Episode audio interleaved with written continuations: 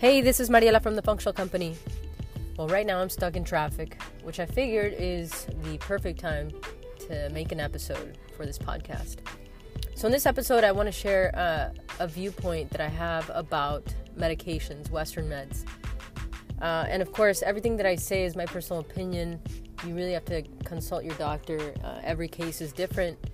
Uh, but I want to mention this thing, uh, which is that sometimes people come to me and they have they're presenting with certain symptoms and they have absolutely no idea that the symptom could be a side effect of the medications that they're taking, the Western medications.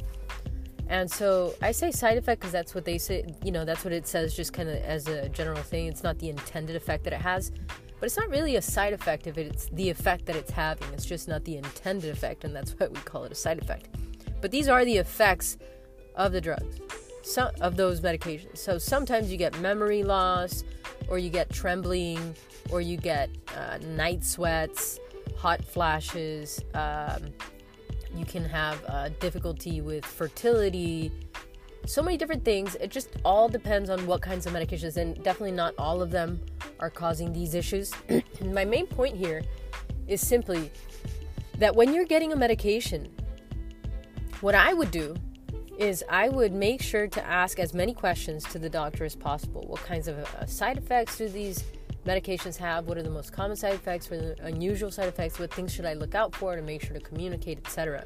Because sometimes people come to me with a symptom and it's not even nutritional. Like they might already have a good diet and they might not really have a lot of life stressors.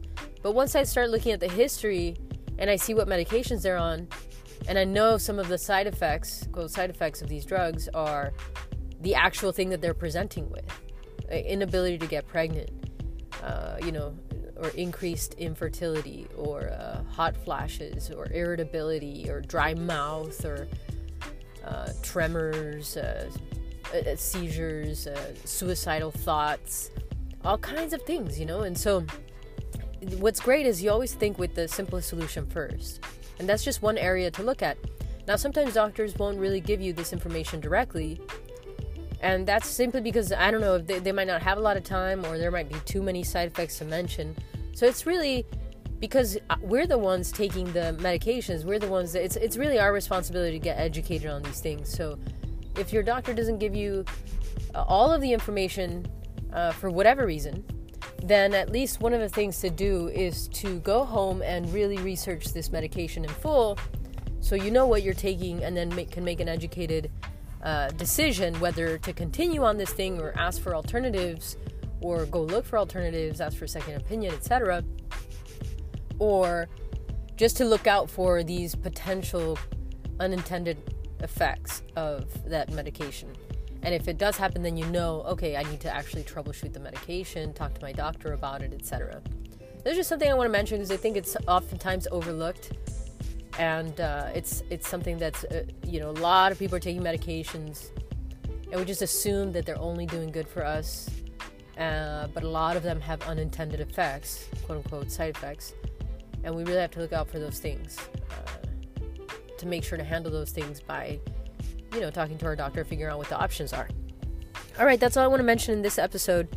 I just thought that was a, uh, an important thing to mention when somebody's actually dealing with symptoms to kind of look over that and don't skip over something. Because oftentimes we can look at we, we sometimes we just skip over the most simple answers and, and usually the most simple answers are the ones that work so those are the places to look first what are the things i'm consuming in terms of food in terms of medications what's in my environment directly. You know, we don't have to get too complicated uh, just yet. All right, so thanks so much for tuning in. I hope that was a valuable little piece of information. Don't forget to subscribe, and I will see you on the flip side.